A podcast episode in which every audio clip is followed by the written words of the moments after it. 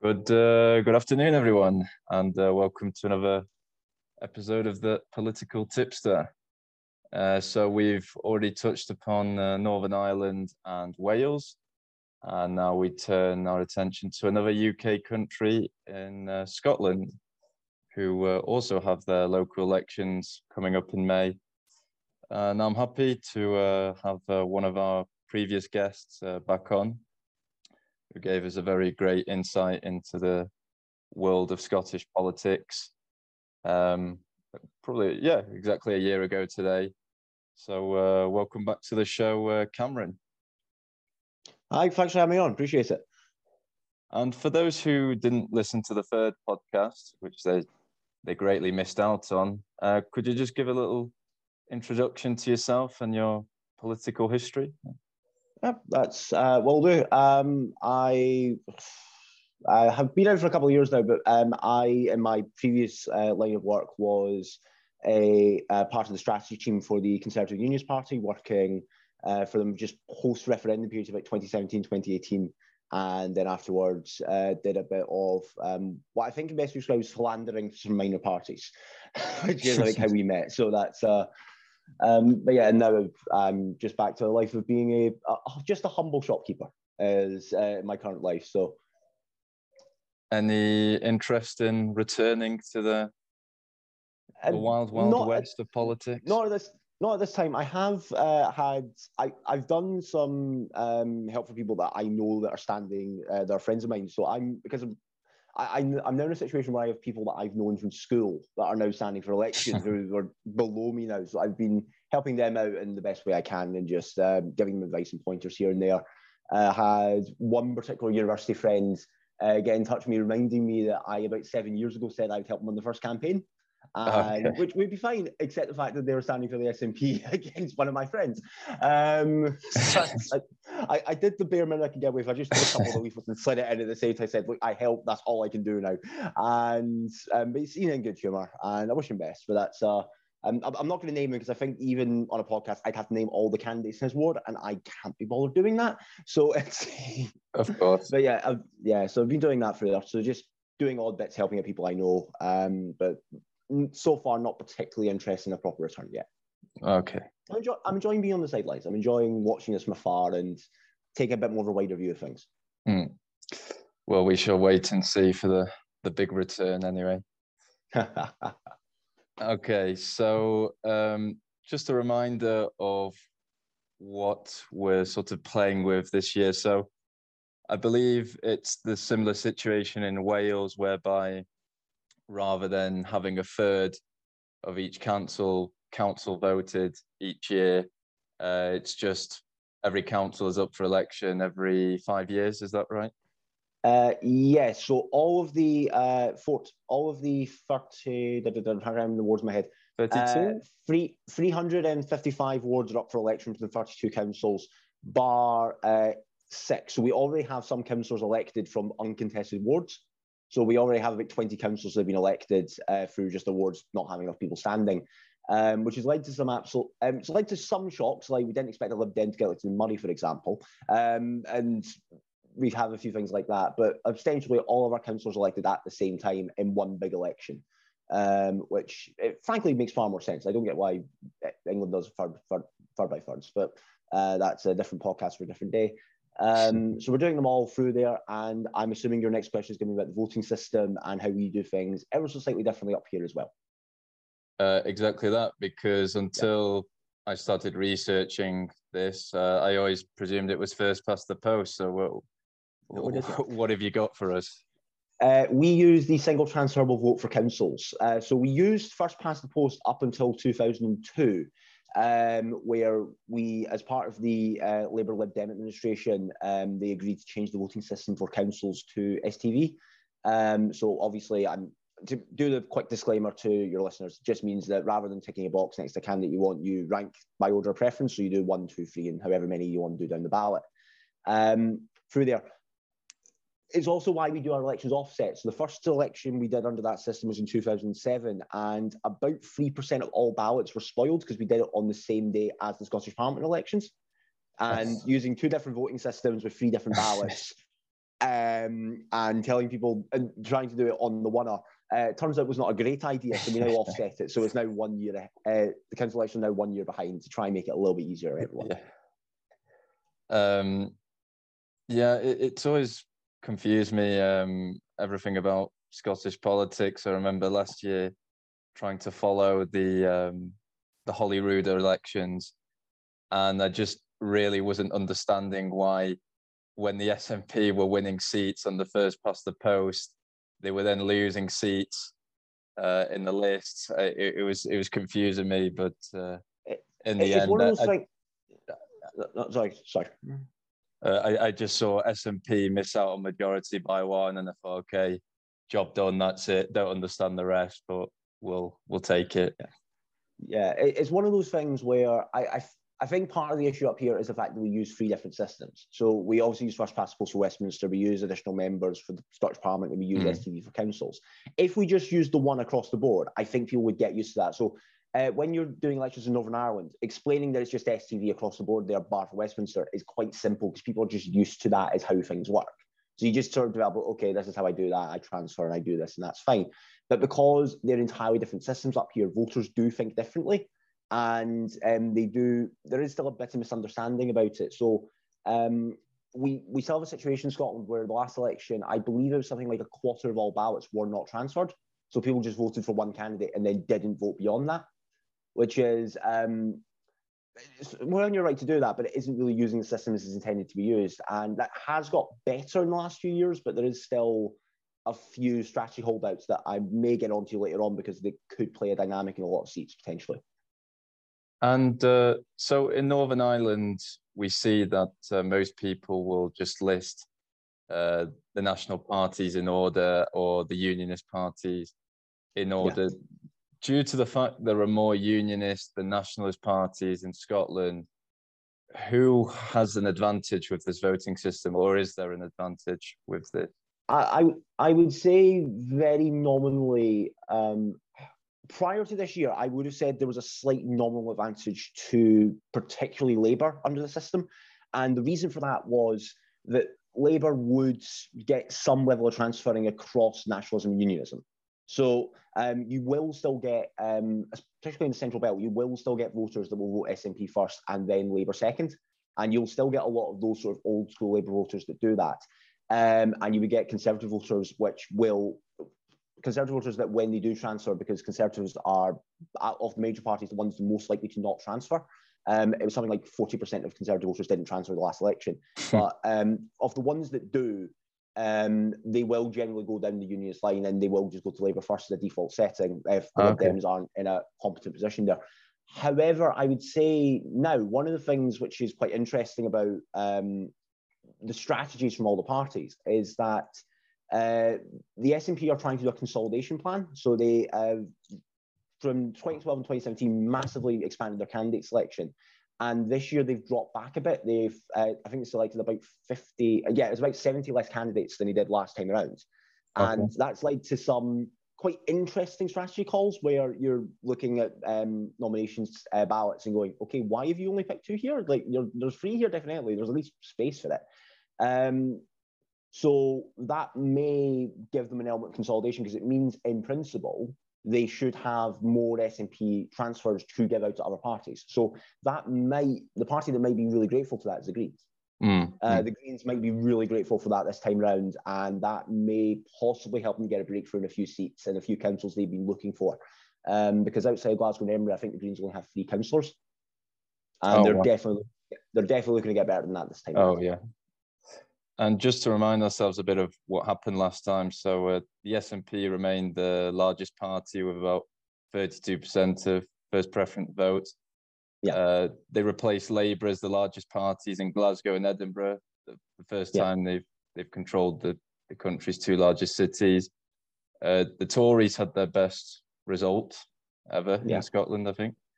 Yeah. Um, but there was also a record number of seats won for independents. Um, and I think I do believe that there's not a single council in mainland uh, Scotland which has uh, a majority for a party. It's no overall control in, in every council. Yeah. Um, Dundee was briefly nationalist majority after a by-election, but that changed after one of their councillors defected to Alba. So uh-huh. um, uh-huh. that um, that's the one that of I, will get to when we're doing uh, when we eventually get to running through uh, the councils. That I will come back. I will come back to Dundee because that's a quite interesting balance of play there. Okay, uh, so could you just tell me what are the main issues going into this election? What are parties campaigning upon mostly? Okay. Um, it obviously depends on where you live. Is quite because local elections, by definition, are both local and national, especially in Scotland in the way that our politics is ran. Um, there is definitely a, a want to focus on national issues, especially for the uh, especially for the SNP and the, uh, the Conservative Party. The SNP are trying to run this election as um, a sort of proxy referendum of Boris Johnson, which is uh, most of the time a pretty successful thing to do up here. Uh, and the Tories are trying to run this as a um, um, are trying to run this as the um, trying to make themselves the big opposition to the SNP. So this is the first time the Conservatives are standing in every single mainland ward, something that not even the SNP are doing this time around.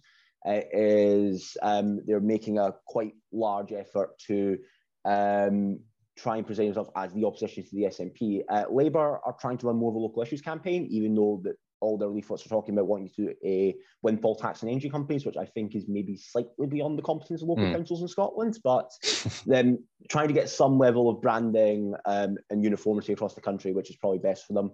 Um, and the Lib Dems and Greens are doing very focused uh, campaigning, um, especially the um, are doing very focused campaigning uh, especially in places where either they're really trying to defend or, in the case of the Greens, really trying to break out, uh, particularly in West Lothian, where uh, the Greens are quite confident they can get a full group. Um, so there's going to be, it's, it's a mix of standard local issues, uh, things like your potholes, your bin collection, uh, things like street lighting up, we've done council funding, which has been a big problem here in the last few years, um, sliced in with some national issues as well. Um, so it really is just a standard kind of election. It's actually been quite dull. There's not been like a major breakout yet of an issue which no one was really expecting mm. to come up. And uh, have issues such as uh, Partygate come into it, or is that really a Westminster bubble uh, issue? It, I, I, would say um, the SNP are trying to make it. The SNP and Labour are definitely trying to make it something that sticks because um, the SNP have a symbiotic relationship with the Conservative Party. We can be kind of honest about this, that they both feed off each other. They both need each other up here to uh, make each other as possible to boost their own turnout. And Labour are trying to use that as a way of regaining former Labour voters that went to the Conservatives in the last few years. Um, essentially showing, look, they were always like this. They've never changed. They're always, and they're trying to build themselves up that way. Uh, it's it's very much in that sort of uh, vein. So it probably is having an impact. Um, I think that if I was to guess, I would say people who are already um, disinclined against voting for the Conservatives in this election probably would not be too affected by that, and those that were wanting to do it probably wouldn't be affected either. So it's going to be probably more at the margins, or more just hardening positions people already have. And the, so, something that's been debated and talked about quite a lot is possible introduction of a national care service. I believe the SNP and Labour are both in favour, whereas the Tories are, are not so. Um, yeah. Has that been something that's been floated around this election? Uh, it is solely in the sense that it feeds into a wider question about council funding. So um, the Conservatives locally, when they're talking about the care system, uh, are generally trying to position it not so much as being against the concept, but rather against how are you funding this. Uh, so um, local councils in Scotland have faced about 14, 15 years now of consecutive budget cuts.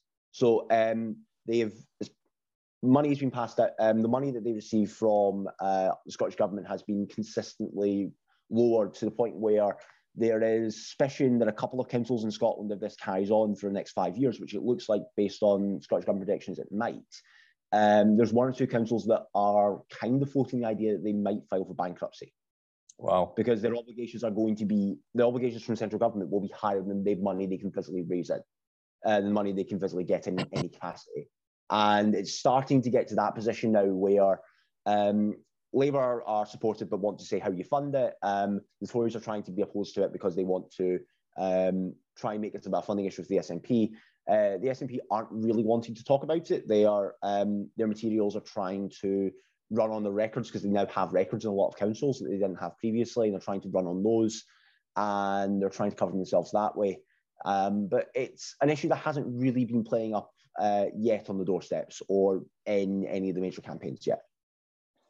And uh, speaking of funding, so in 2007, the SNP famously pledged to scrap council tax. Um, but uh, I think it was last year uh, they decided to allow uh, councils more flexibility to raise or to, to control their own council tax rate. Could you just touch upon that uh, for us? Yeah, yeah. So um, the in 2007, uh, the SNP, one of the main um, pledges the SNP went to that election. Uh, a lot of people focus on the um, on the replacement of council tax, but one of the other big ones they ran with was they would freeze the council tax. So they would um, freeze the council tax at a national level and not allow the uh, not allow councils to raise that um, in any way. And for a few years that was okay, but they kept that until 2000 and I believe 2017 they kept that till. There was a mm-hmm. decade where council tax was simply not allowed to rise. And while that isn't a massive uh, money generator for councils, it only generates about 10% of their income. Um, they also did this at the same time as freezing central funding as well, freezing ah. or reducing central funding. So they did these two things together. And for a while, that was okay because Scottish councils, for um, structural reasons, had larger surpluses than councils in the rest of the country, uh, which is mostly a legacy of when we had two tier local government and that was abolished. Um, so councils were able to use the reserves um, to try and cover the basis. And around 2018, that was just no longer possible. And there was an immediate notice in a lot of places of, okay, things have changed quite radically when people were noticing the bin collections going to, uh, in places like Stirling, for example, uh, bin collection is now monthly because there's no other way of structuring it otherwise. Free weekly is now quite common in most rural councils, hmm. and mm. you have uh, major changes being made to the way that public services are functioning and working here. Um, and that was noticed almost overnight. And as a result, um, there was a pressure for them to do something, and the SNP decided that they were going to allow councils to raise council tax wherever they liked rather than capping it, which is the usual uh, procedure they have. But they did that right into an election year. So obviously, basically, no one took them up on it because you're not going to go into election saying, "Yeah, we doubled your council tax because the only way we can function." and especially into a cost of living crisis and everything else, that's hmm.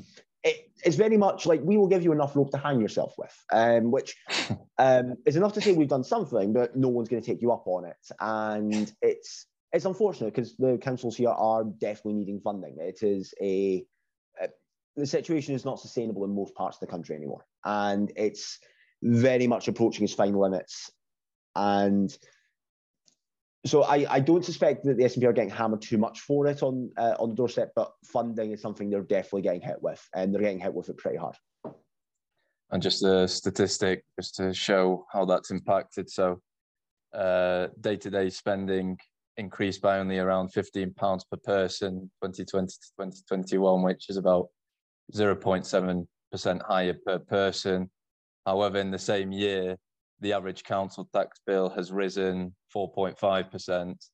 So yeah. when we're facing this crisis of the, the cost of living, this this really can have a, quite the impact on the, the average Scot.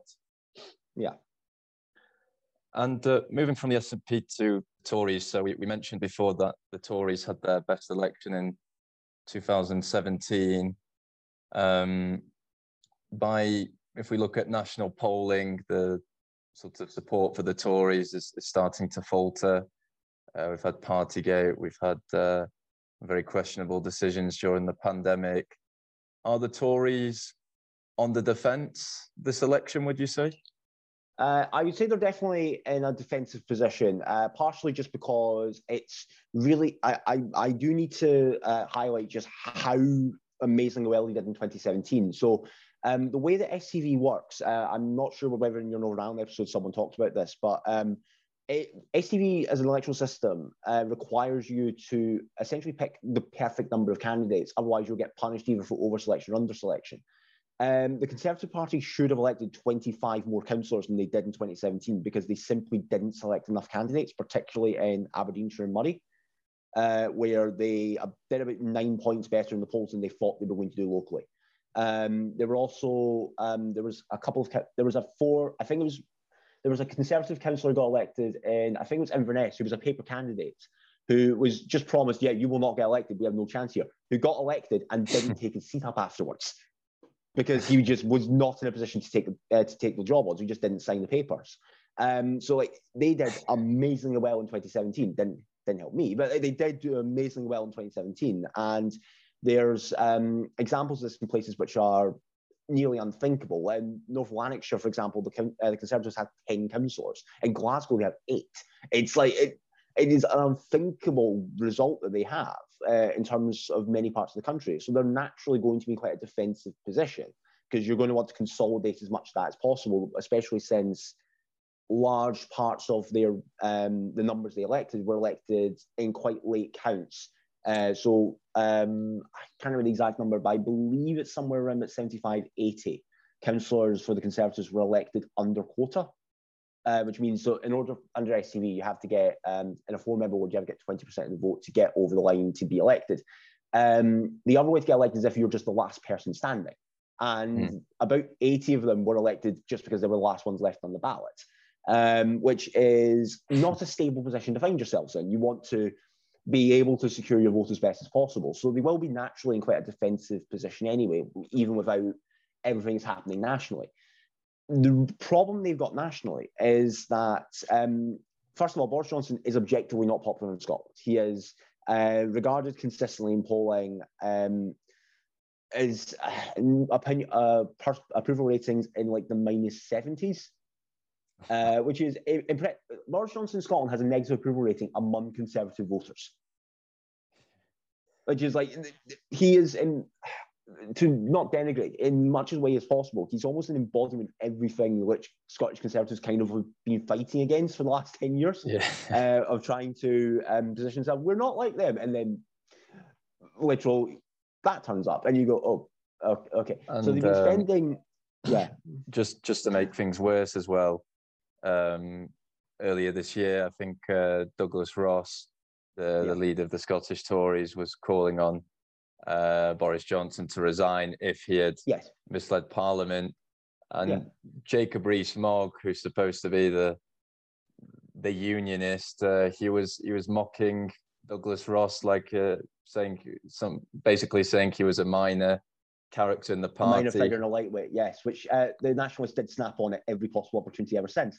Uh, the irony of, of, that decision, though, is that um, Douglas Ross had the support of the entire Scottish Conservative Party in doing that. In Holyrood, in the Council Association, he had pretty much unanimous support up here. There was only uh, the only people who didn't come out in favour of it were the Scottish Conservative MPs in Westminster. Everyone else up here was in favour of that call because uh, they kind of telegraphed it for months. Um, so he'd kind of put himself in a position where he had no choice but to then say, yeah, he has resigned, and then put a letter in, and has now backtracked on that, claiming Ukraine is the cause of um, is Ukraine means it's not a time to remove a leader. Yeah, although I distinctly remember a certain Norway debate in the 1940s that would disprove that, but um, in a slightly more grave situation. But um, that's the position they find themselves in. Uh, so they're naturally going to be quite defensive positions just because they're defending a lot of places they are not previously defending. Uh, and they're trying to run uh, very localized campaigns as a result. So um, mm, nationally, they're running a lot of general um, red meat to the uh, to the base of the party to try and get uh, SNP voters out, uh, to try and get the Conservative voters out by just running SNP, um, just running against the SNP, which is quite easy for them to do. But on the ground, they are running incredibly localized campaigns. And uh, to be fair to especially a lot of the at risk ones, I would say in the Central Belt, they're running, by all accounts, really good campaigns. So um, they they will probably um, lose seats overall. Uh, whether they lose enough seats for Labour to overtake them is really the main question of this election of whether Labour can regain second place in uh, the councils and try and use that to build up themselves for a fight back against Scotland. But Um, that's really the story going into the election is whether the Conservatives can hold on in a lot of the Central Belt, which used to be strong Labour heartlands. And just one final point on the Tories. Uh, Ruth Davidson, how crucial has her loss been to the party in Scotland? Because 2017 local elections, best result. Uh, 2017 general election, another incredible result. Since then, they've been faltering. How how crucial has a loss been to, to the Scottish Conservatives? It's been um, it's, it's affected them in two ways. Uh, firstly, just in simple name recognition. Um, Ruth Davidson had by far the highest name ID of any Conservative in the country by some distance. So if you're um, replacing somebody that people have heard of with someone that people haven't heard of, you're having to almost restart from scratch and explaining who this person is to the electorate, and you're having to tell a story and build a narrative about them. So if you're doing that, um, that sets you back quite a distance, especially if you. Um, so Douglas Ross isn't the first leader they've had since uh, Ruth Davidson. They had Jackson Carlaw up here, who is an MSP in East Renfrewshire, um, who stood for a couple of years. So there was, by all accounts, an old school Scottish Conservative leader, quite nice, quite liked, generally speaking, but no one would vote for them. Um, the the analogy that I best used, uh, I heard that best described him was he was he was a bit like that uncle that you'd like seeing around Christmas. You won't want to be around them longer than that.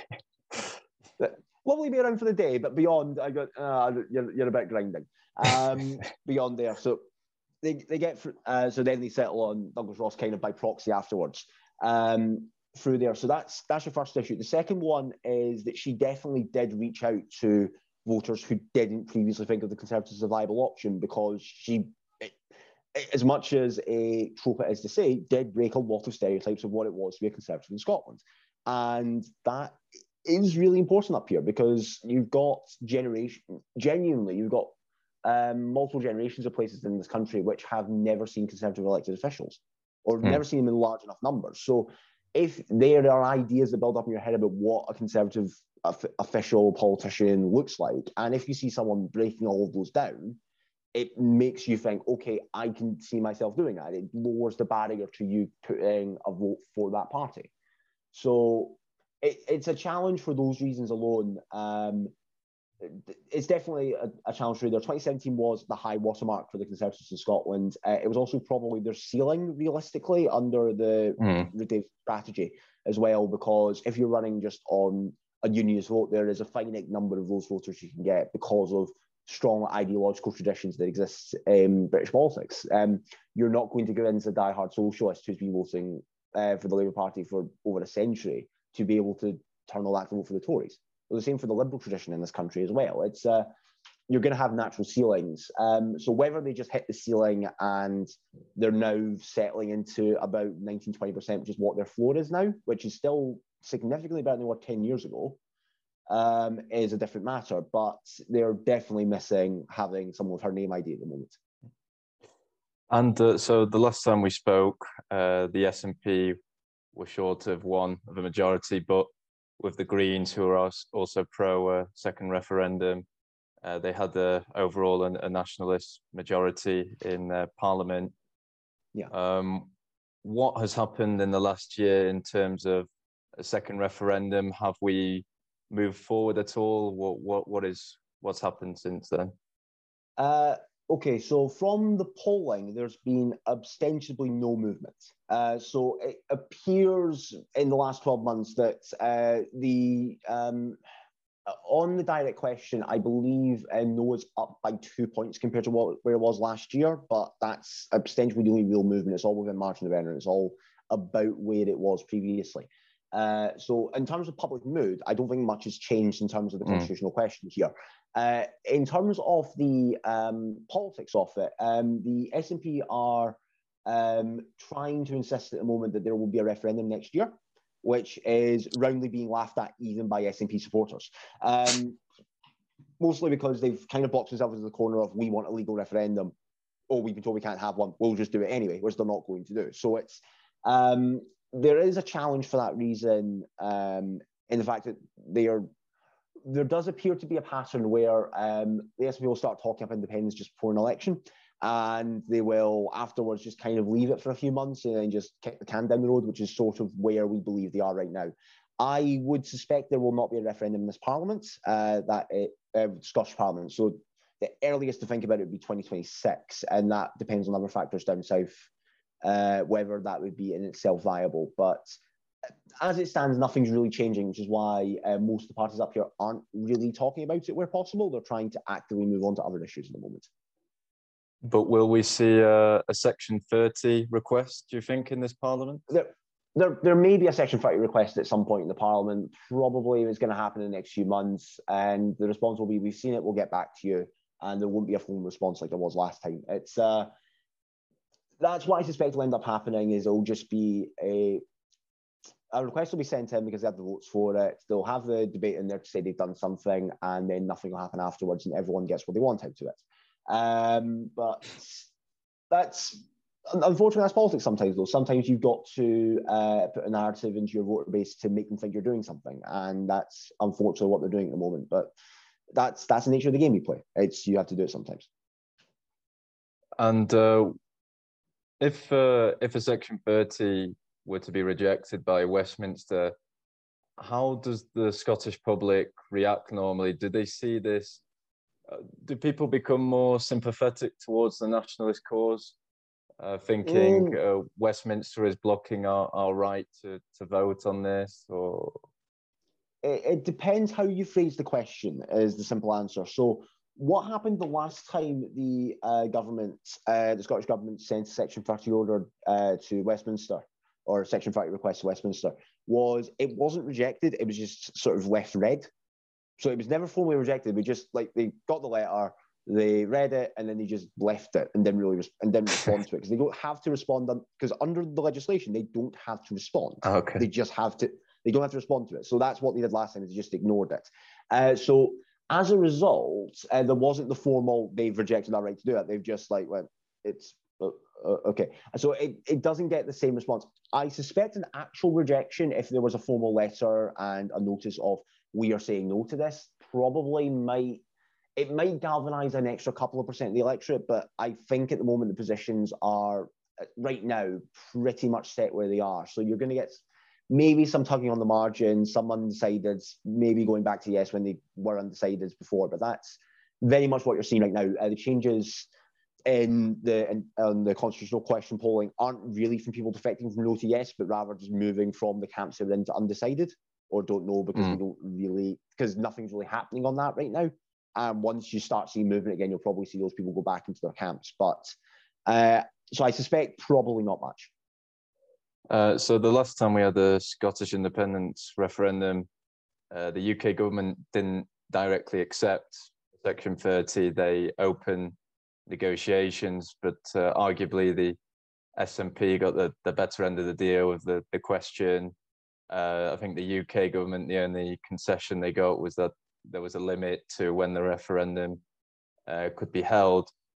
Could the could we have a situation possibly where Section 30 again is asked, uh, but this time the UK government tries to push uh, for more concessions? Because one thing that's really interested me is how much of a difference the wording of the question make uh, because if we take the last referendum, uh, should Scotland be a, an independent country, that tends to have more a higher vote in favour of the nationalist side than if we were to have another Remain Leave question. So when you ask yeah. the Scots, um, would you like to remain or leave within the UK? The national support drops down to, to the low 40s. Um, so that there is quite a, a big a big difference. So could we ever see a situation like that where Section 30 is requested and the UK government tries to push more in its favour, the, the second referendum more more to its uh, favour? Uh, theoretically, uh, it's, um, it, there is an argument uh, from if you're solely thinking of um, the constitutional politics up here from just a uh, strategy perspective, there is an argument for the current uh, for the Conservative Party uh, at Westminster at the moment to try and drive a deliberately hard bargain uh, to essentially force the SNP away from the table And there is an argument that that may be worthwhile trying to do. Um, the counter I would say to that is that while there is while there's definitely a case to be made that the UK government, if it was to enter negotiations rather than accept the Section 30 request, would probably take a slightly harder line on a lot of things, like the question, for example, like the franchise, like um, like campaigning rules, like um, budget, um, like the financing limits, because uh, the Scottish government got to set the financing limits in the last referendum, mm. um, and things like they may take a slightly more active view in that. Uh, I still don't believe that's something that would be likely within the current setup.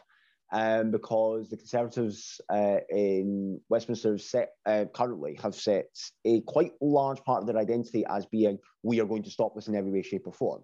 So if you open the door slightly, even if it's just to slam it back in their face, it still doesn't look good for you to do that. So it might possibly be an option for a new government to pursue, but with the current government that is in place, I suspect that would be too much of a risk for them to take, and they probably would just um, do what they did last time, is just ignore the request. And something which I find quite difficult when I follow Scottish politics is that you seem to be stuck in this perpetual cycle whereby the SNP is the largest party, but often doesn't have the majority. The independence question dominates quite a lot of the politics, and to the detriment of other areas of, of policy. Is there a way, do, do you think a second referendum would be the only way to put this question to bed, or are there alternatives uh, to try and move away from the constitutional question and start focusing more on education, healthcare, etc.? Um, there in principle, there probably is. So Labour have spent, uh, since Anas Sarwar became leader of the Labour Party, uh, they've tried to make a concerted effort to do exactly that, to uh, avoid talking about the Constitution where possible and instead talk about things like education, healthcare, transport, and talk about those sorts of bread and butter, uh, bread and butter issues, uh, thinking that there is a gap for them to do that while um, to slip in the middle while the SNP and uh, the Conservative Party argue with the Constitution. And that is paying some dividends for them in terms of the fact they're now the second party in pretty much all consistent opinion polling. Uh, the fact that they are starting to be a bit more confident in their, uh, you can start to see the way they're campaigning, the sort of places they're now campaigning for this election, they're being a bit more confident now. Um, and you're starting to see that go through. So if if you were to find yourself in a situation where Labour were once again the second party in Scotland, I think you would probably start to see a move naturally away from the constitution being the one issue in the country just because the SNP would have to fight on their left rather than on the constitution. Mm. So they would have to fight because they'd have to fight the Labour Party on the sort of Labour um, on essentially left wing issues on the on the central left.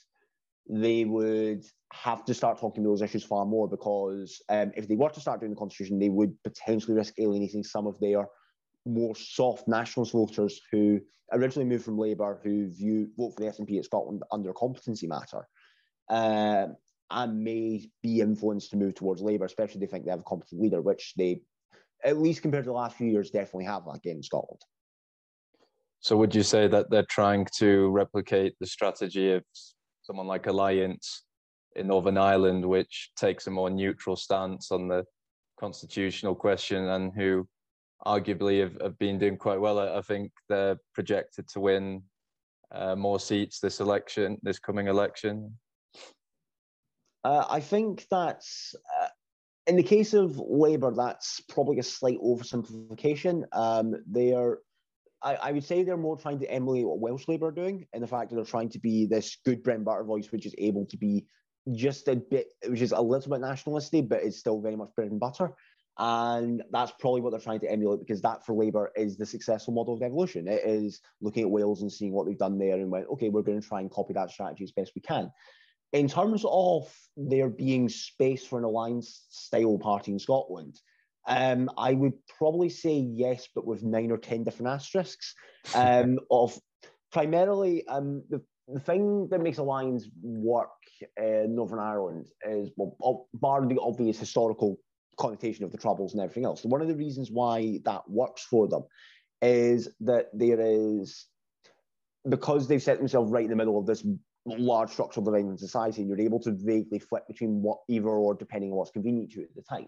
In Scotland, while we've been like this for over a day for most of my my entire adult life at this point, it's still not as hard set. You still don't have like segregated communities yet. You don't have um, groups that refuse to engage one another because of the constitutional question, etc. So it's harder to make that move of being directly in the centre.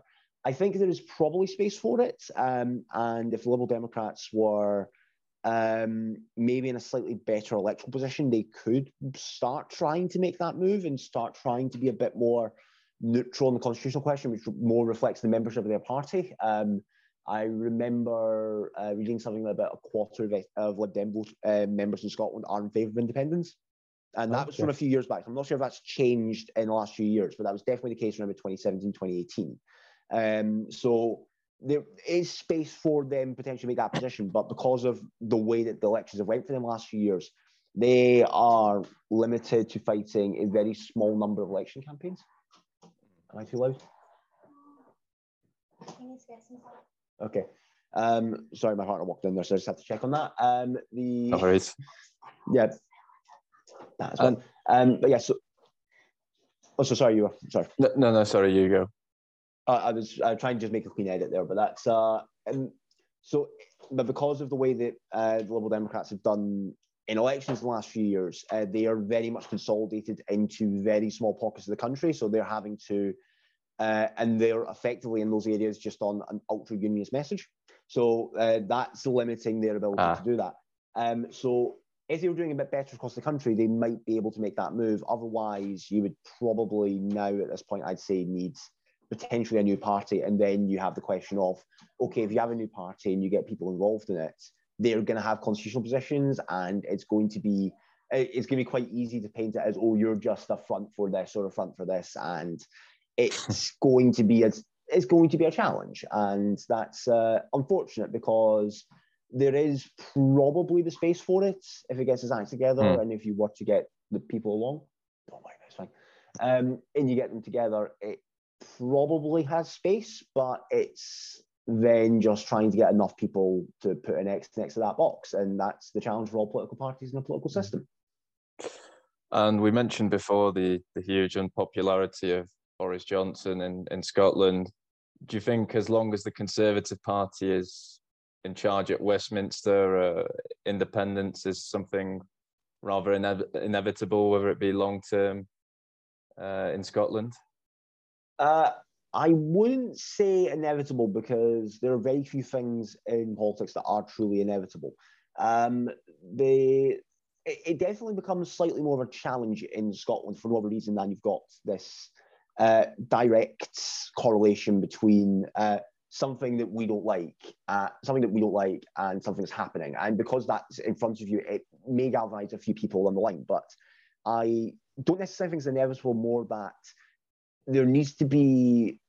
Uh, what I always tell people uh, down south uh, to try and explain why Scotland's the way it is now is that if, for the union to work long term, there does need to be some form of change to the union as it's currently structured. Because for better or worse, there is a significant proportion of the people in this country, and in especially in the northern part of the country, that do feel that the union does not work in any way, shape, or form mm. for them. Like in the in the 2014 referendum, the fact that 9 in 20 Scots voted to leave the United Kingdom should be a wake up call that something isn't right there even if you even if you still win, you've still got to acknowledge that that is a mm-hmm. large group, and you've got to do something to address that.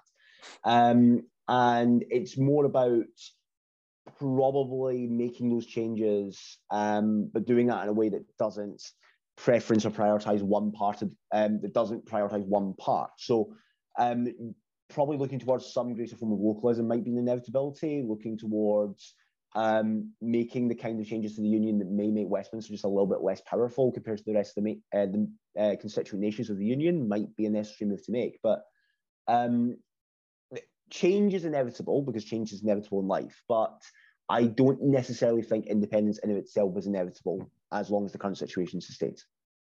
So what you've mentioned there is, is slightly uh, different tactic to uh, Boris Johnson's uh, Project Love, which I've mentioned in my previous two uh, podcasts where he wants to essentially what the EU used to do when when they lent us uh, money for for financing infrastructure, and then we'd put on an, an EU flag.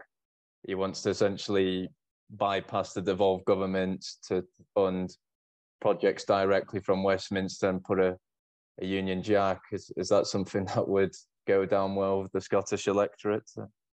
Um, depends on what it is. Is the simple way to put it. So, um, there are some particularly infrastructure projects in Scotland which are decades overdue. Um, there are, for example, um, there are roads in Scotland which are have been needing to be dualled for about most of my parents' lifetimes that have still not been dualled yet. And if there was to be support for that, that would probably be quite popular in those areas. There is uh, rail infrastructure would be quite popular here. Um, there would be um, there, there are definitely things that could be done where there would be an appreciation in some way for it, but it really just depends on it depends on doing it in a way which is not being seen to trample on the toes of the government. So if you're doing it in if you're doing it in ways that, for example, in infrastructure like uh, transport infrastructure, you probably would be able to get away with that, and that would be popular enough and justified because that money wouldn't exist other way, uh, wouldn't exist any other way.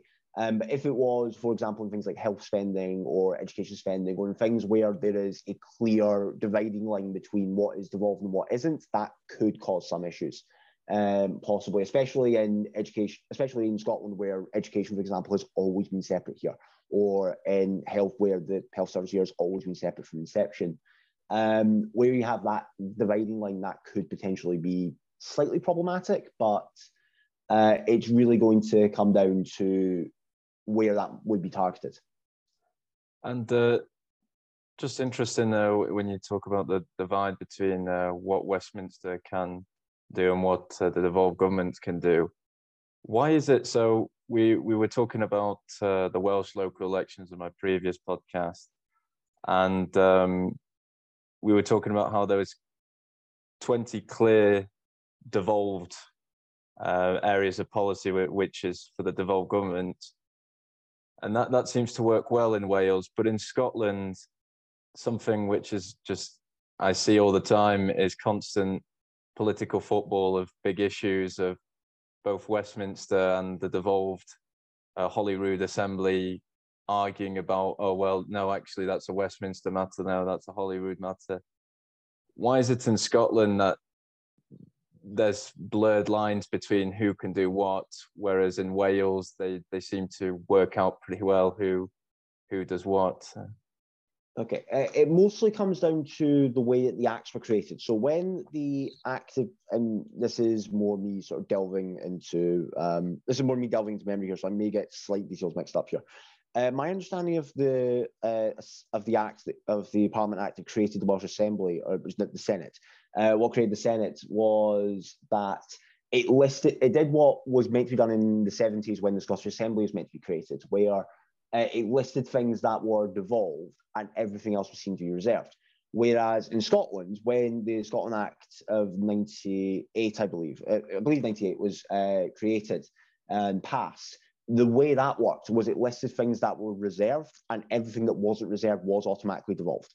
So because of that, you get into some areas of things where um, you get into some areas of things where things have either been devolved in the past, but because they were listed there, um, would then cause issues, or things where there is a genuine um, change in um, technology or structure or organization that makes it that that then becomes an open question.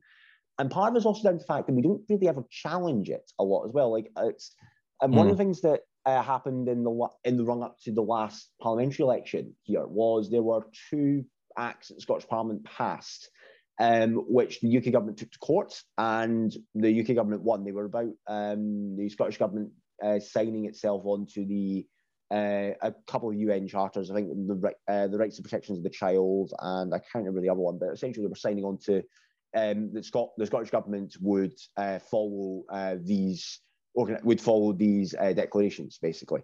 Um, and UK government sued that, arguing that was international relations and that was out with the authority of the Parliament to do. And the courts agreed. I am not against the idea that we should do that more often. I um, think some level of it would actually be better for all parties if there was a bit more bravery about, okay, we're going to mm. do this, and if you want to sue us over it, please do, and we'll clarify this over time. We'll just kind of work to a consensus that way. Um, because what it leads to is quite a lot of cowardice in decision making. There's a lot of I don't want to touch this because I'm not sure if it's devolved, I'm not sure whether mm. this is legal, mm. etc. And if there was just a bit more bravery to go, okay, we're going to do this, and essentially call a bluff and go, if you want to sue us over it, sue us, and we'll deal with it there. might be better for all parties because at least then you're getting some level of clarity down the line, which might be better for everyone involved. But mm. as it stands, um, it mostly is down to the way the legislation is written, and also just it's also just down to the way that Scotland was brought into the union. That in with the gift of hindsight, if you're going to create a union between two other countries, uh, you don't let one keep his own legal system and his own church, and his own legal system, his own church, and his own education system, and his own basically entire separate civil structure for hundreds of years without touching it, um, and then expect you're going to be able to integrate that in the 60s. Um, and that's kind of what happened here. Is that Scotland is used to doing things differently because we always have. It was part of the deal to bring us into the union, and as long as that is as long as this exists, that is going to be an expectation of the deal that Scotland will just be a bit different at times. And um, it is something that we get quite a there is a there is a weird quirk of us as a people where we do get a bit defensive about it as well. So that when um, there was a call a few years ago from I think it, there was a it was official in the Church of England calling to merge the Church of Scotland and the Church of England, and the outrage that got up here was so like it, what that uh, the outrage that caused, I think church attendance that weekend for the Church of Scotland trebled for one weekend, basically just as a just as an FU. Like we had Roman Catholics turning up to Church of Scotland services just as an FU, which is just that's, that's just what happens up here. So it's uh it's, it's part of who we are, and it's uh it's part of the joys of being Scottish, I guess. But it's we're always a bit different, and we just need to be a bit different, and it comes down to the nature of this country, which uh one of the things that makes us great, I guess and we wouldn't have it any other way, of course. Indeed, so. so let's uh, go back to the local elections then. So let's have a crunch of the numbers then. So, what are the key battlegrounds for this coming election? Would you say? Okay, so um, there's a few different places which are quite interesting. Uh, most people will focus on the cities, so they'll focus on uh, Glasgow, Edinburgh, Dundee, and Aberdeen because it, it's quite good to focus on the high population centres. Um, they're all interesting for different reasons. Aberdeen's interesting because uh, the Labour uh, the Labour Party's group in the council were suspended for the last four and a half years. Um, so they Why? went into they went into coalition with the Conservatives. So basically, Aberdeen in the last five years was ran by a, a Conservative, Labour, Liberal Democrat independent administration to keep the SNP out. And uh, the Labour Party made it quite clear prior to the election you are not allowed to do any deals with the uh, with the Conservative Party. And point blank said, if you do, we will kick you out of the party. and in Aberdeen they did, and they kicked them all out. Um, and for the last four and a half years, they've all been independents as a group called Aberdeen Labour. And they were okay. planning to run. They were planning to run in this election as a group, essentially as a group. Uh, on their own against the Labour Party. And Labour's wow. readmitted them after having figured out um, I'm assuming on the ground and having seen a lot of their own uh, sampling through canvassing, etc., that if they did that, they'd probably come out worse. So they've essentially readmitted them all back in. Uh, so Aberdeen's quite interesting to see, but but that has that's quite funny, but that has quite a serious downside. So if you're those councillors, for example, you've not been able to do proper leafleting for the last five years, or like you've not had like the ability to put your name out there in the same way you mm, would if you're a mm. party branded candidate. So um, that's going to be interesting whether there's a knock-on effect for there, whether the SNP, who've literally had five years up there running against Better Together, and is going to be able to galvanise some more of their 2014 support up there, which might get them a few more seats in the area. So that's that's an interesting in itself. Um, Dundee's interesting because that could be SNP majority. They are they were one seat short, I believe, in 20, I've got the result up here somewhere. Uh, I've actually clicked on the right thing. Uh, there we go. Um, 14 seconds. Yeah, there were one seat short of majority in 2017. And that was really just down to one ward in the city, which um, I think it was the West End ward, I believe. That was, yeah, it was down to the West End ward uh, in the city. So there was one ward which cost them a majority in the council. And so they are going to try and put everything into getting that over the line this time. Uh, they probably have the votes to do it, but it's going to be against quite a popular Liberal Democrat, and that's going to be potentially interesting to see whether they can get over the line there. So um, having a single majority would be rare in STV, and that would be worthwhile. Uh, Glasgow's fascinating because you've got this really weird dynamic here where um, the SNP have had the administration for the first time 40, uh, the first time in their history, mm, and mm-hmm. by all accounts haven't been that good here. Um, there have been a lot of issues here, uh, a lot of striking action because of a labour equal pay dis- because of an equal pay dispute which is decades old, not being settled. Um, a lot of issues with uh, street collection and lot, and even issues with planning and things like that as well. So you've got a lot of small perfect storms that might chuck together, uh, all culminating uh, when the climate conference came to Glasgow last year of having the leader of the oh, council, yeah. um, Susan saying that uh, all Glasgow need was a, uh, all Glasgow need was a spruce up, uh, and that causing quite a lot of acrimony, uh, ac- really across the spectrum.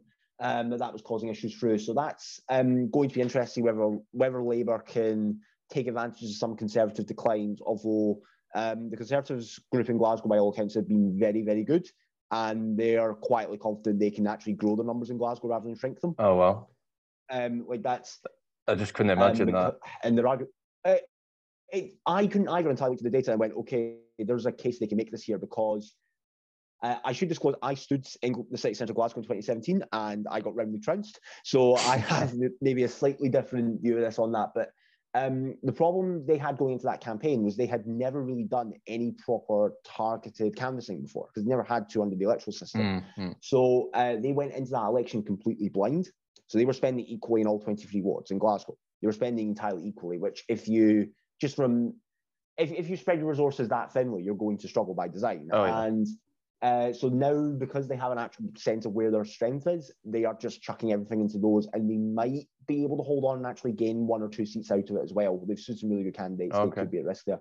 Uh, and the Greens in Glasgow have utterly have of the seven Greens that were elected in 2017, only two of them are restanding and that includes the and that uh, includes the group leader who left in very acrimonious circumstances. Uh, a couple of their high-profile uh, candidates last time get um, leaving in quite acrimonious circumstances, um, and that feels like sort of the end of um, the. That felt like the end of a long-standing.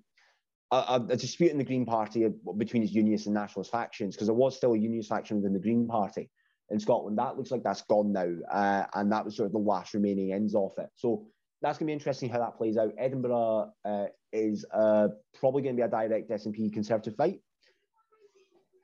And that's going to be quite fascinating to see how that works through, especially if the national picture is playing an impact there. Mm. Uh, in terms of other councils, Aberdeenshire is quite interesting uh, because we haven't talked a lot about the other party, uh, the minor parties yet. Uh, the Aberdeenshire is going to be interesting because at the moment that contains a, about a fifth of the Lib Dem councillors in Scotland. Oh wow! And in one council, and they have in the last four years been hemorrhaging vote there. Uh, so every election that they've had in Aberdeenshire, they have been just hemorrhaging votes across the board. Uh, and it looks like they could potentially lose half of those councillors. Which, if they're losing half of their councillors in one of their biggest war, um, one of their largest elected groups, and they're also going to lose councillors in Renfrewshire and in, in Renfrewshire and Inverclyde, and in places like uh, Renfrewshire and Inverclyde, where they've had long-standing councillors, uh, like of 30 plus year service each, uh, who are now standing down. They've had personal votes that are clearly going to be held on by themselves, um, and that's going to cause some issues for them. Um, just, just I can step in. Uh, hasn't the Lib Dem leader uh, offered an olive branch to other unionist parties uh, for a bit of uh, tactical voting or um, electoral yeah, alliances? He, he, has done that uh, through their uh, Alex Cole Hamilton has done that. He is um, more favourable to that sort of uh, campaigning than the previous leader of the Scottish Lib Dems. Um, so he's definitely been making that play through. It's just more looking at the map and looking at where the Lib Dems are standing, I can't see off the top of my head where that would be particularly helpful for them to do. Mm. Uh, there's maybe a few pits in the Highlands where that could help them a bit. There's maybe some bits in the borders where they might be able to hold on to someday. Uh, but that's really about it. I'm not seeing a lot of I'm not seeing a lot of places where they can gain at the moment, bar um, having like fluky councillors get elected because no one else stood. uh, which they've had in one place where they had absolutely no right to elect somebody. Um, but they've got that through there. So that's going to be quite interesting for them. So Aberdeenshire is quite interesting. It's also one of the places the Conservatives are now standing more candidates to try and fix the issue from the last election. So they are looking to make a few gains there. The mm. SNP massively underperformed there. Like they performed underperformed a lot of rural councils, um, and they've had this structural problem for a few years now. So they're trying to see if they can correct that. Um, you've also got um, Stirling's quite interesting as well. Uh, I'm going to highlight Stirling for no other reason than it's one of the few parts of the country where you're having a, a party other than um, one of the major parties standing a full slate of candidates there. So the Scottish Family Party are standing, uh. I think, 84 candidates across Scotland. And like most minor parties are standing in uh, kind of sporadic ways. There's not really any proper coordination there. Um, and where they're standing, they're just standing places where they have members, but they are standing a full slate in Stirling. And um, the reason I highlight it is it's one of the first times in my memory where the Conservatives, in theory, have a party that should be transfer friendly to them. Uh, so, uh, because of the way the Scottish politics is, when you have ostensibly ignoring the National Union's divide, you have four parties to the left and one party to the right. It's uh, quite difficult for you to gain transfers in an election uh, from those parties. Whereas if you have a party to the right of you, you should be able to benefit in some way. So that might mm. be interesting in a transfer, uh, interesting to look at their transfer patterns to see how those work out. Uh, I also, if I'm talking, I should probably talk about Alba, um, yeah, which is an, an, indication of how badly it's went for that party. This is the first time I think I brought them up in the whole ca- in the whole podcast. um, this is the first time. Uh, so they are standing 111 candidates, uh, and bar standing in every seat in Dundee, which is a nationalist stronghold, and in all bar one of the seats in East in East Renfrewshire. Um, I am not really seeing any coordination where they're standing. And that is going to be quite interesting to see how their candidates end up doing because I they are aiming to elect two people. Like their entire campaign is to elect two individuals. And I think they're going to be struggling to do that. And if that party isn't able to elect anyone, that's probably going to lead to some interesting questions being asked uh, after the election.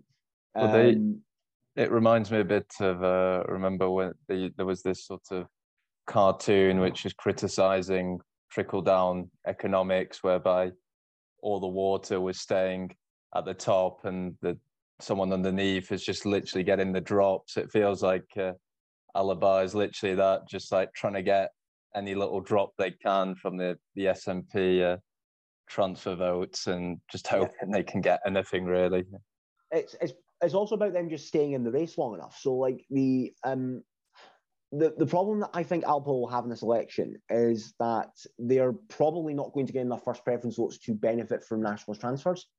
And that's going to be, um, especially in, especially because there isn't enough consistency in their campaigning for them to be probably able to do that. And it's, it's a shame. You don't want to see parties struggle in that way, but it's still, uh, it's very much a case of they are probably looking to maybe elect one or two individuals in that set. Um, a, a, good barometer for that is there's a party, uh, well, there's an independent who's runs under a party uh, in East Ayrshire. Uh, I believe she stands in, I think it's one of the Valley constituencies. It might be London Valley. It's one of the Valley constituencies. I'm just uh, checking that to confirm through. Um, but her name's Susan, uh, Irvine Valley, I believe. Uh, yeah, it's Irvine Valley. Um, yeah. Irvine Valley she uh, stands in, uh, and she represents the Rubbish Party, which is a Sally Cogley, a long uh, independent got elected in 2017. Uh, literally is on the ballot as a Rubbish Party candidate, and it's uh it's gonna be a good ballpark if she ends up beating Alba, which would be quite a Alba literally worse than rubbish is going to be a, a headline a lot of papers are going to be running with if they can um, through there. So that's a good barometer to run with as well if you're looking at potentially a, a, ballpark gauge for them. I, uh, I remember when uh, when Corbyn's Labour was at its lowest, when they, they got trounced in the local elections, uh, the BBC actually took advantage and uh, posted a full article labour beaten by rubbish party in yeah. I can't remember the ward. So yeah you're, you're right yeah that. that was in that ward. Yeah yeah there's that ward in uh, Irvine Valley. Yes that's uh, uh, there's only five candidates standing on a four member ward so she's she's got a good chance this time as well holding her seat. Um that's but yeah and also lastly at the greens. The greens are definitely on a bounce in the last few years, and they are they're expecting to be in a good position in this election. They're quietly setting their line at about 25 councillors, which would be uh, a decent gain on where they are right now. Um, decent gain on where they are right now, and they're looking to critically make breakouts in councils. So the way that the Greens uh, councils are structured in Scotland, uh, they've got a decent pocket in Glasgow and Edinburgh, and that and they've got like one councillor scattered in, in random councils across the country, and a lot of those are independents that defected to the Green Party that have strong personal votes. So okay. um, they're looking to move away from that to getting people elected on their own on their own backs. And there's a few councils where they think they've got a good chance. West Lothian, they think they've got a good chance in doing that. Uh, sort of demographics would make sense. Uh, Clackmannanshire one they think they could do well, and Fife is one they think they've got a decent chance in. Uh, they think they can break through in Aberdeen for the first time, which would be quite a big deal for them to do that properly. Um, they, have got a decent chance at it. Um, I would, I'd say if you're doing a line at 25, I'd definitely say take the over on that because there's enough. I can see enough in terms of where they're standing on the map that I can see them being able to break past that line quite easily. Um, maybe not getting beyond 30, but definitely getting past 25. And uh, we can't um, end the, we can't end the podcast without mentioning the the man, the myth, the legend. That is George Galloway. What does he have any part in this election, or is he, for once, uh, taking uh, taking the time out. out. Yeah, I I'm gonna check. I think his party might be standing one candidate. I'm trying to think this through. So just give me a second to confirm that, because uh, I don't want to mislead you. I don't want to mislead your listeners. Uh, da, da, da, yeah, they're they're standing one candidate. Oh, uh, in this election, they're standing one candidate. Uh, also standing one candidate selection as list some of the other can, uh, parties we're not talking about. The Libertarian Party are standing 19 candidates across Scotland. Uh, the Trade Union Socialist Coalition are standing 16. Uh, the Independent uh, the Independent Scotland Party are standing 12. Uh, Freedom Alliance UKIP are standing 11. Uh, the Scottish Socialists, if you remember those, they're standing eight. Uh, oh, wow. And there's a then there's a few other yeah they're and Scottish Socialists are still kicking about. Um, there's uh, one councillor uh, for um, the Western Dunbartonshire Community Party, which is sort of the last electoral remnant of the SSP uh, who are still going as an independent, essentially as an independent councillor. And you've got a few other minor nationalist parties. You've got Sovereignty standing five, Vanguard, which I think is a unionist party standing four. You've got the SDP, Western March Community, and the Women's Equality standing two. And you've got uh, the Unionist Party, the Communists, which is, I'll get to the Communists later because they did something quite funny. Uh, the Eco Socialists, the Rubbish Party, Volks, who are standing a candidate in Paul Shields that I um, know about because I've, even though I don't live in that ward, I've been receiving targeted ads from them, which is weird. Um, the Workers' Party and the Pensioners' Party standing one candidate each. Uh, the reason I mentioned the communists, I'd get back to them, is the communists were meant to be standing seven candidates in selection, but they forgot to fill the paperwork for six of them, which is uh, uh, uh, as someone who's stood for election, I've had the fear when I filled the papers that I've not done it properly and I'm going to get knocked back. I've never forgot to do it, uh, which was quite embarrassing because they had materials printed. They were uh, already campaigning for weeks. Wow. Which is quite embarrassing. I, I, feel for them. It's sort of a, it's professional interest. I feel for them. Uh, also, um, one other personal highlight, uh, not because I think they'll get elected, I just think it's an interesting uh, story from my old of the ward I stood in 2017. Uh, in Anderston City, Yorkhill, uh, there's an independent candidate standing uh, by the name of, I need to get his name for me because I'm going to butcher it otherwise uh, Dutch, an independent candidate standing by the name of Ben Rapson, who is notable because he is the student president of the Strathclyde University Student Association. And that is notable uh, because that ward has the highest population of students anywhere in the country. And okay. also because I was under the impression I was under the impression you weren't allowed to do that legally when I tried to stand. But that's a uh, fair play to him who's done it. Um, that's it's an interesting word. Uh, it's an interesting word, so that may be worthwhile looking into. I'm sure there'll be other independents that'll have interesting stories behind them as well, as is the nature of these sorts of elections.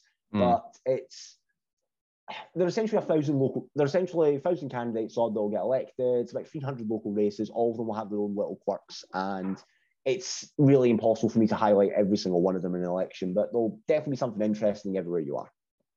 Of course, of course. Uh, so just in a nutshell, then, what are your sort of bread and butter predictions then, like the overall picture? Overall, SNP is still the largest party, um, probably doing more of a consolidation election, seeking growth. So they'll probably fall back a little bit in Glasgow, probably just fall short in Dundee, but still be largest party. and that will probably be positioned position they're in across most of the countries. They may they may just essentially consolidate what they've got right now, maybe gain a couple here, lose a few there, and it'll be about the same as they are. Mm. I would predict Labour to finish ahead of the Conservatives uh, in this election. I think they're going to finish second. Um, it'll be quite interesting to see where Labour's candidate map ends up being uh, and whether they can start breaking into um, if they can start breaking into the sort of places they need to start getting back into to possibly look at regaining Scottish seats for a general election. Um, because as much as Labour might not like to admit it, any path to Labour majority government does run through Scotland in mm. some way, shape, or form. Of course. Uh, the Conservatives uh, will probably not do as bad as some people are thinking, uh, but will probably still fall back into third and probably lose a, quite a few councillors, especially in the Central Belt. Uh, the Lib Dems, I think, will still slide a bit. They're um, really in trouble in a lot of places, and I don't quite see where they're going to get growth out of it.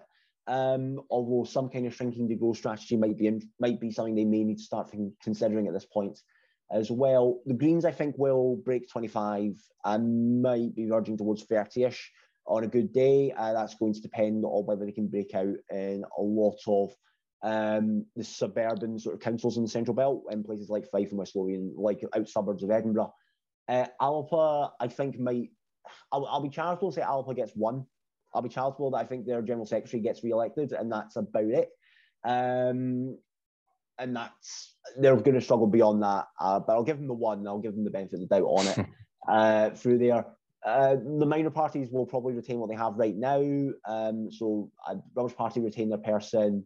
Uh, West Dunbartonshire retain their one councillor at the moment, and everything else roughly stays about the same as it is. Uh, beyond that, I don't think any party's going to properly break through. I don't think the family party going to break out particularly. I don't think uh, any of the minor parties standing are going to break through in particular areas. Um, but we'll probably get a good sense of it on the Friday when it get um, probably about 10ish on the Friday when we start counting. We'll work out quite quickly how that's looking. But I think it'll be mostly about where we are right now with Labour and the uh, with Labour and the Tories probably having the main fight for a second. Okay. Well, uh, there's uh, there's your tips for today then. So uh, thanks very much, Cameron, for coming on. It was a really great and interesting conversation. Thank you very much. Thanks yourself. Look forward to being on again. And uh, thanks to all the listeners for uh, tuning in. Um, we've got uh, one more episode in coming up, and that's the English local elections and then we'll have about a month's month or so break until the French uh, legislative elections. So, yeah, tune in for uh, the English local elections. So, thanks very much, everyone, and uh, speak to you all soon.